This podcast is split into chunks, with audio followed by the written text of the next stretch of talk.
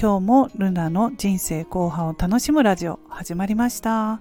私は2020年からブログを始めて個人事業主になり50代の人生後半からは無理をせずに自分らしい生き方をしたいと思っている主婦です。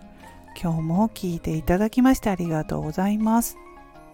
今日は12月16日金曜日です。今日は私は大掃除ということで、まあ、今日も掃除をしたいと思います。昨日も半日何度の片付けをしていました。で今日は物を捨てるというお話をしたいと思うんですけれども、えー、たくさんいらないものが何度には詰まっていました。なのでもう本当にね捨てました。うん。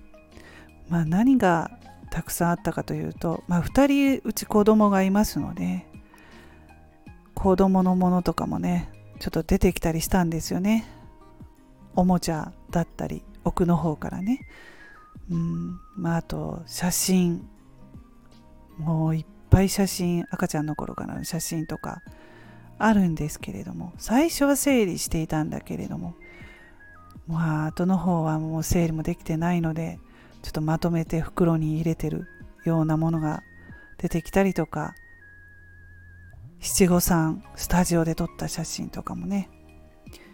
見返さないし飾ってないのでそう、まあ、何度とか、まあ、押し入れとか置いてるんですけれどもね。そういうあの思い出の品は捨てないんですけれども、まあ、ちょっとおもちゃだったりとか。あとはなんか使うんじゃないかなこれっていうようなもの。うんともう全然使ってないようなお皿。あの贈答品っていうんですか。いろんな、まあ、お皿だったりとか。まあいろんなものが出てきたんですけれどももう全部処分ということで出しました。うん、整理しないとなと思って。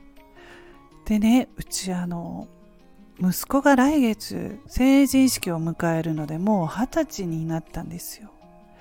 そして娘がね、もう大学卒業して来年4月から働くんで、なんか節目なんですよね。うん。まあ一段落したなって思うんですよ。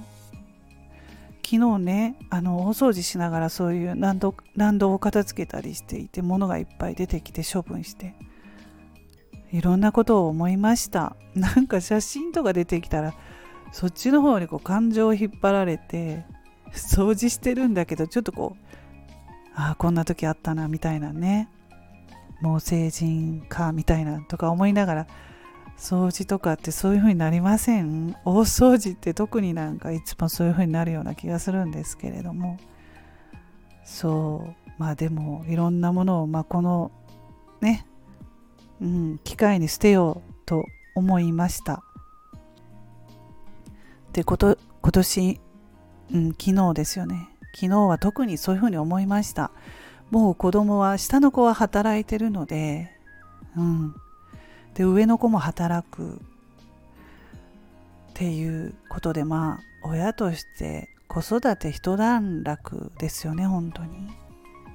でまあ、うちは下の子はあの障害を抱えているので自立っていうのはねもう難しいんですよもうこの先もねなかなか。まあ、とは言ってももう随分自分のことできるようにはなってきたのでもう以前ね小さい頃に比べたら全然できるようにはなってきたので、まあ、私としてはもう今本当に楽になったんですよね。